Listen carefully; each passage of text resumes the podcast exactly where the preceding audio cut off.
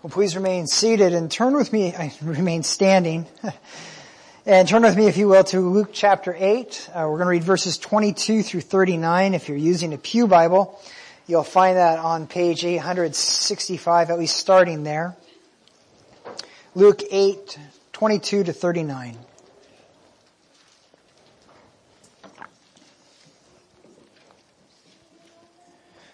Beloved saints, this is our God's Word given to us that we might know him. Uh, please give your attention to the reading of it. One day he got into a boat with his disciples and said to them, let us go across to the other side of the lake. So they set out, and as they sailed, he fell asleep. And a windstorm came down on the lake, and they were filling with water, and were in danger.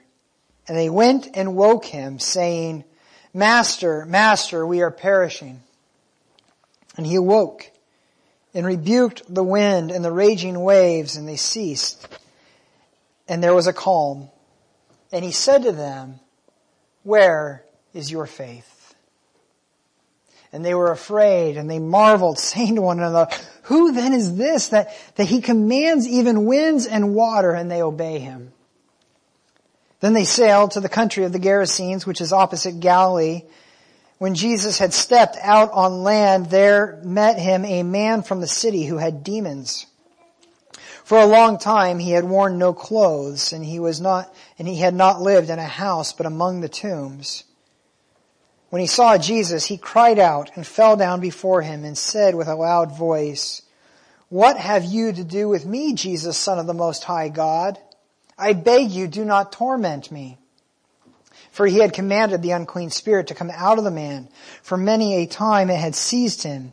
He was kept under guard and bound with chains and shackles, but he would break the bonds and be driven by the demon into the desert. Jesus then asked him, what then is your name? And he said, Legion, for many demons had entered him. And they begged him not to command them to depart into the abyss. Now a large herd of pigs was feeding there on the hillside and they begged him to let them enter these. So he gave them permission and then the demon came, demons came out of the man and entered the pigs. And the herd rushed down the steep bank into the lake and drowned. When the herdsmen saw what had happened, they fled and told it in the city and in the country. And then people went out to see what had happened and they came to Jesus and found the man from whom the demons had gone sitting at the feet of Jesus, clothed in his right mind and in his right mind and they were afraid. And those who had seen it told them how the demon possessed man had been healed.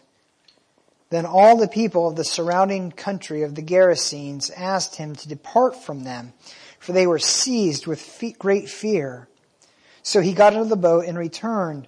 The man from whom the demons had gone begged that he might be with him. But Jesus sent him away, saying, Return to your home and declare how much God has done for you. And he went away proclaiming throughout the whole city how much Jesus had done for him. And so ends the reading of God's word. Uh, let us ask his blessing on our time in it. Our gracious God, you who dwell within the pages of your word, we long to know you. We long to see you revealed within the scriptures. And so we ask that you would open to us the beauty of your word. Open the eyes of, uh, of our hearts to behold the King of glory and give us faith to receive all that we see in your word. Amen. You may be seated.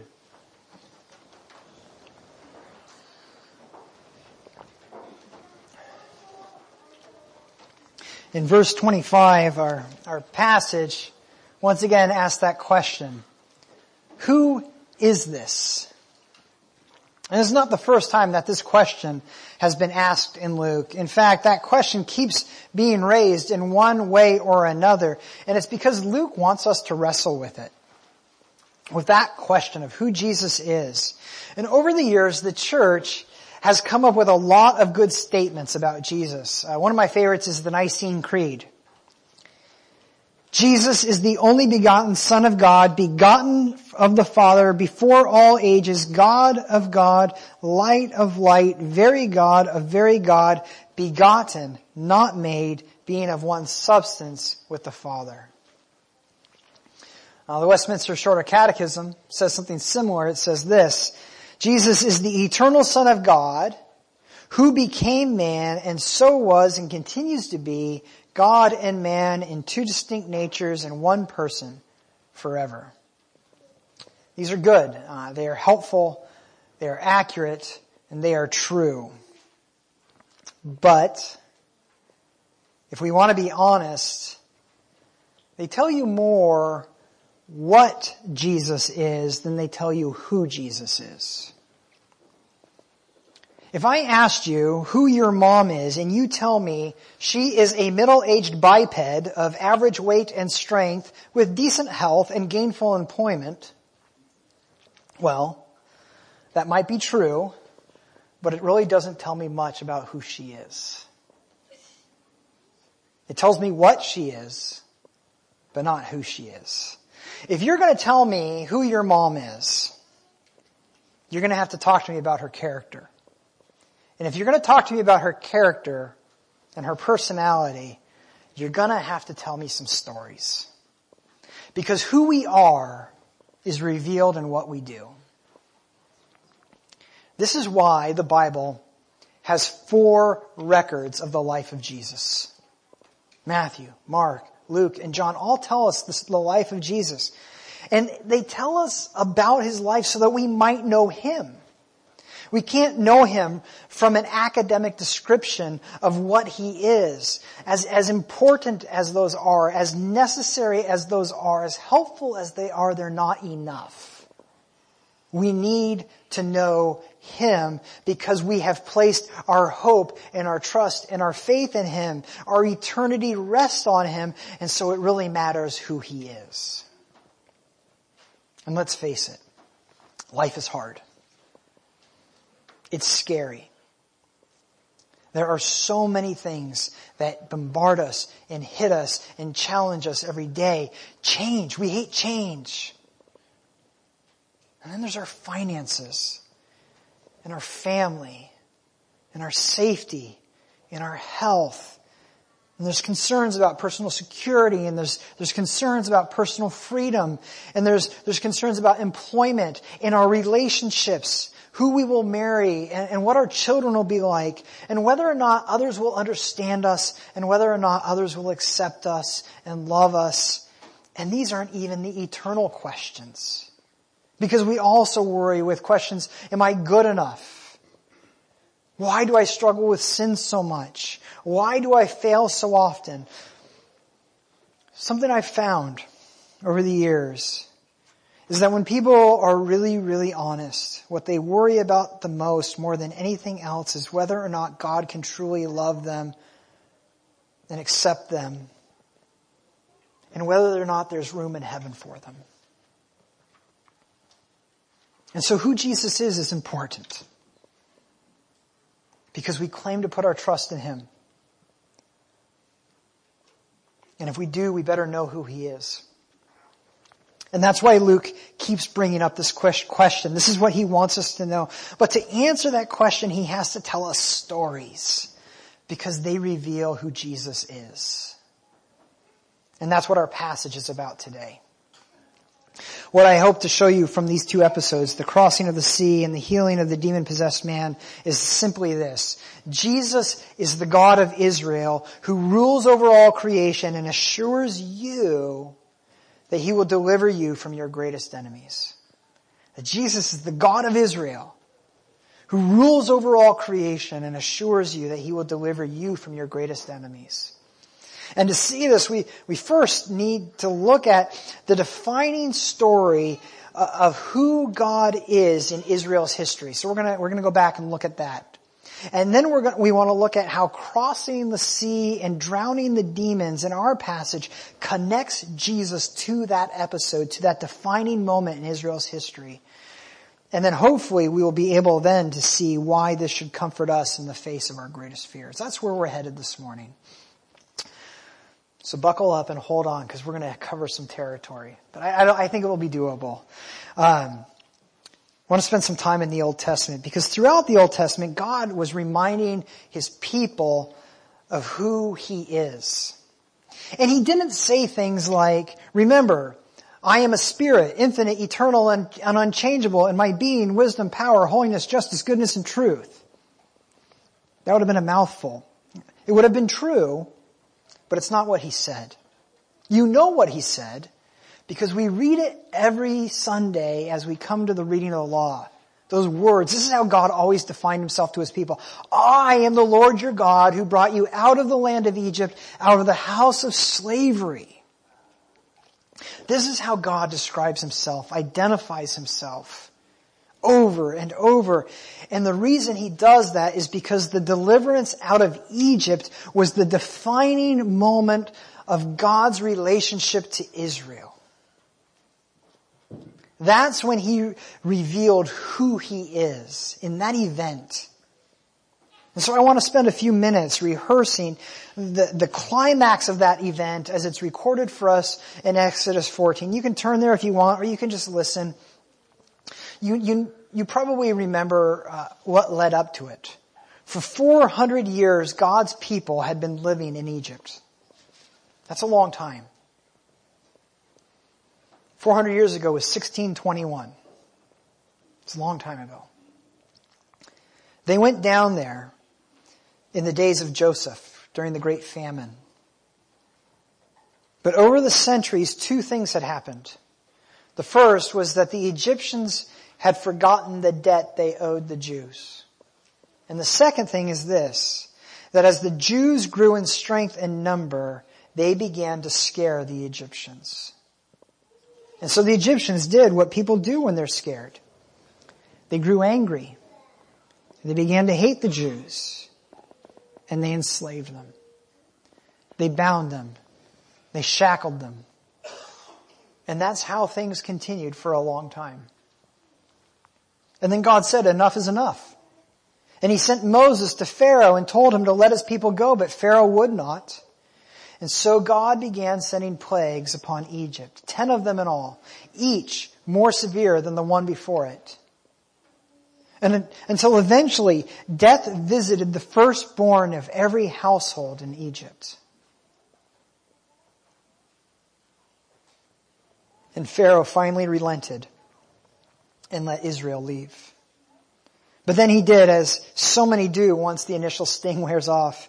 He changed his mind and taking a legion of soldiers, he gave chase to Israel as they were headed into the wilderness and he caught up with them on the shore of the Red Sea. But Exodus 14 tells us something about this chase.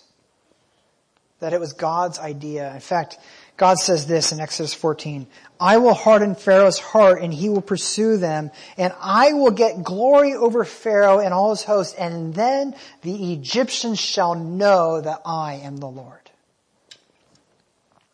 God wanted Pharaoh to pursue with his legion of soldiers so that we might better know who he is. The Egyptians caught up, as I said, at the Red Sea. They're encamped there. And the immediate response of the Israelites is, is fear. Great fear. And I get it. I see in front of you the world's strongest army behind you. It's hard not to be scared. So they panicked. They even accused God of indifference, of not caring. Uh, in verse 11 they say this, Is it because there were no graves in Egypt that you have taken us away to die in the wilderness? And God's response was a question. Why do you cry to me? Why are you worried? Why do you doubt me? Don't you know who I am? Moses told the people, I love this verse. We have it on a sign um, in our house. Don't be afraid. You will see the Lord's deliverance. He will fight for you. You have only to be silent.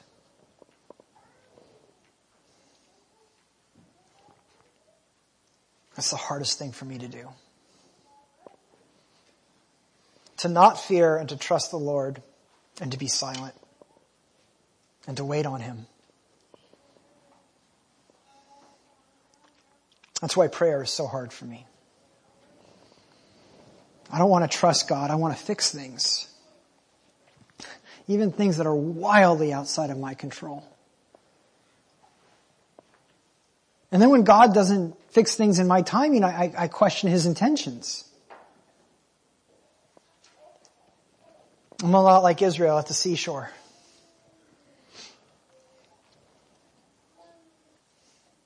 And then God told Moses to stretch out his hand over the sea and it would divide and create a way for the people to go forward. And so Moses stretched out his hand and a strong wind came from the east and it blew the sea and a way opened up. And, and where moments before there had been a raging sea, there was dry land and walls of water on both sides. And the Israelites knew, and the Egyptians knew, who the God of Israel is. Even the winds and the sea obey him. But the story doesn't end there. The Israelites, those, those who had been enslaved and bound and shackled in chains in Egypt, they walked forward and they made it all the way through the sea. The waves and the sea and the winds, they didn't destroy them. They went safely through and they came out on the other side. And as they came out on the other side, they were free. The Lord doesn't just command the winds and the sea to obey Him. The Lord is the God who sets captives free. That's who He is. But what about the Egyptians? Surely they could follow the, the same pathway made into the sea. That's certainly what they thought. But as soon as the Israelites were safe on the other side, Moses stretched out his hand again and the sea closed up. But you gotta love how, how it's recorded in Exodus. It says, the Lord threw the Egyptians into the midst of the sea. Pharaoh and his legion those enemies of Israel were drowned in the very sea that God had brought his people safely through. Again, the point of all of this is to help the people know their God. So Exodus 14 ends with this. Verse 31. Israel saw the great power that the Lord used against the Egyptians, so the people feared the Lord and they believed in the Lord and in his servant Moses. No longer did they fear the Egyptians. Now they feared the Lord because they realized he was greater than the Egyptians. And it's a good fear because they realized he's stronger than any threat, stronger than any enemy. They knew they could trust him.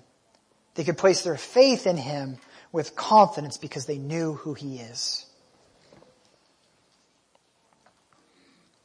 But going back to where we started, our greatest fear isn't our earthly enemies.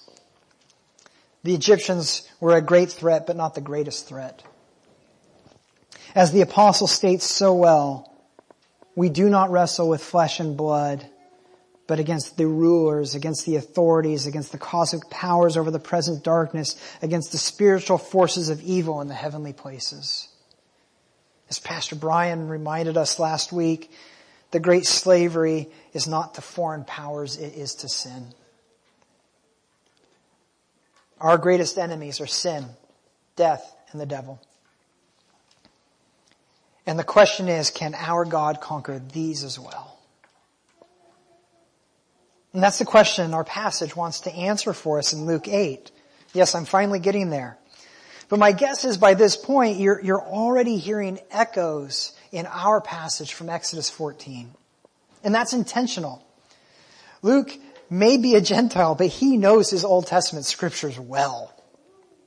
He's, he's convinced that you can't truly know who Jesus is if you don't know your Old Testament.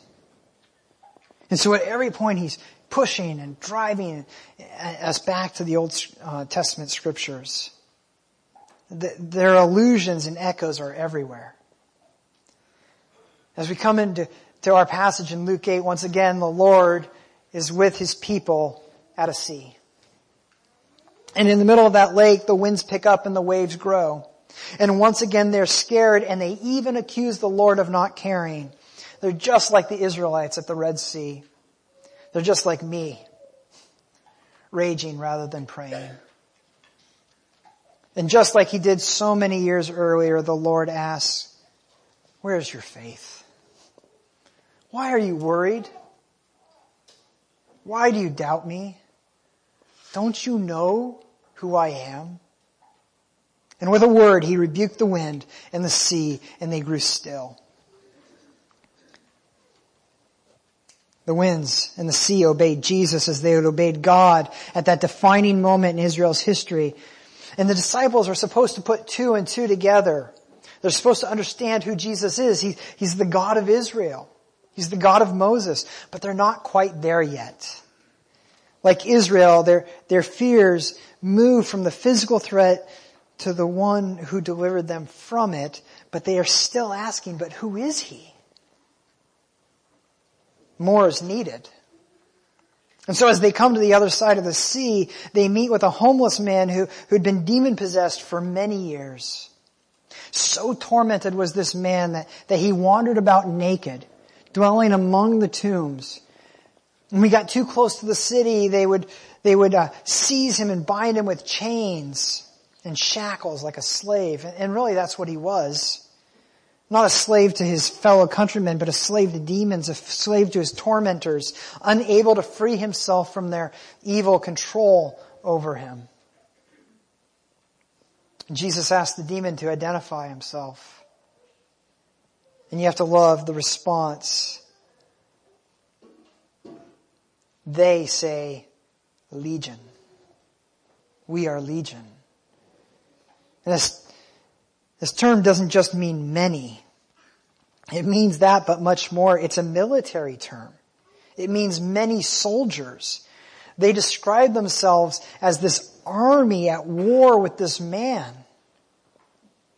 And if the disciples haven't caught the allusions to the, to the Exodus yet, hopefully they do now. They've just been brought safely through a raging sea. They see someone familiar with chains of slavery being abused by a great army of evil. They should know what the God of Israel would do. He would cast that army into the sea and drown them.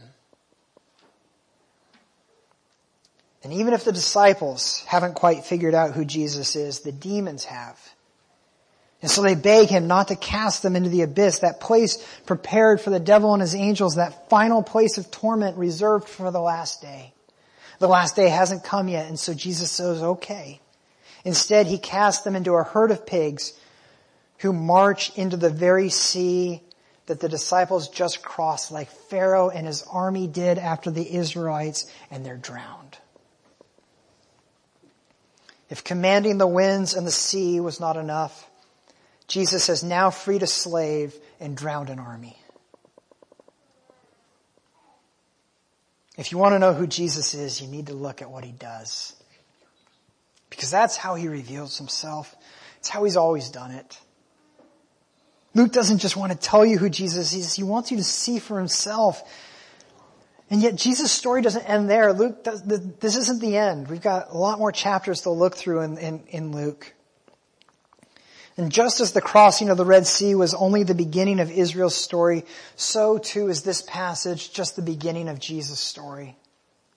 In the next chapter, Luke will point out that Jesus, like this demon-possessed man, has no home. Before the story is over, he will look more and more like that demon-possessed man. He will be bound, he will be shackled, and he will be stripped naked. And before the story's over, he too will make his dwelling among the tombs. Jesus switches place with this man. And yet none of that is the worst of what he will endure. Romans 10:7 tells us that he would go to the place the demons begged him not to send them. He would descend into the abyss. And all of this he did because it was the cost of rescuing slaves to sin. All of this he did because it was the only way to conquer the greater enemies of sin, death, and the devil. Jesus trades places with us. He submits to slavery in order to free us. He allows himself to be conquered in order to set us free and deliver us. And in all of this, we see who he is. He is the God of Israel. He is able to deliver you from your greatest enemies. He's, he's able to deliver you from slavery to sin. He's, he's able to conquer death and he's able to bless you with eternal salvation. So how do you respond? Well, our passage doesn't leave us guessing. Uh, first, remember how Exodus 14 ended. Israel saw the great power of the Lord used against the Egyptians, so the people feared the Lord and they believed in the Lord and in his servant Moses. Two responses there. Rightly placed fear, learning to fear nothing more than God, to know that if the wind and the seas obey him, nothing is more powerful. To know that, that with God is the safest place in the universe to be, even when your circumstances look terrifying. Fear is the first right response. And then faith. Trust that the Lord will fight for you. You only need to be silent. Place your confidence in the one before whom even the demons cower. But in addition to faith and fear, Luke presents us with one more appropriate response, and that's to witness. At the end of our passage in Luke, the man whom Jesus healed begged that he might go with Jesus. And, and we get this. Given the option, I think we'd all rather be with Jesus right now. Where else would we want to be? And to be certain, we will be one day. But for now, he's left us with a job to do. He calls us to tell others what He has done for us. We are to be a light in the darkness, uh, one beggar telling other beggars where we found bread. We're to tell others about the God who rules over all creation and has delivered us from our greatest enemies. But did you notice what Jesus said and how the man responds? Jesus said, declare how much God has done for you. Then Luke tells us he went away telling everyone how much Jesus had done for him because the man saw no difference. He understood that Jesus is the God of Israel who is revealed in what he does. And who he is makes all the difference. Is it any wonder then that the only visible picture that Jesus left portrays what he did and not what he looks like? Did Jesus have light hair or dark? Was he tall or short? Uh, what color were his eyes? We don't know. Contrary to what some pictures would say, we don't know. Because none of that can help us. What can help us is what he did. He surrendered his life to save ours. And so the only picture we have of Jesus is a picture of his death. In the bread and the wine of the Lord's Supper, we see his flesh and his blood given in death for us. And in seeing what he has done, we see who he is. Please join me in prayer. Lord, we thank you that you have told us who you are. But more than simply telling us, you've shown us. In every word and every action and every kindness, you have shown yourself to be the eternal God who commands all nature and it obeys, who knows our fears, our worries, and our doubts, and knows us by name and cares for us and that you came into this world to suffer for our sakes, to be bound and shackled, that our greatest enemy might be destroyed. In you we truly have all we could ever need. We praise you and we thank you. Amen.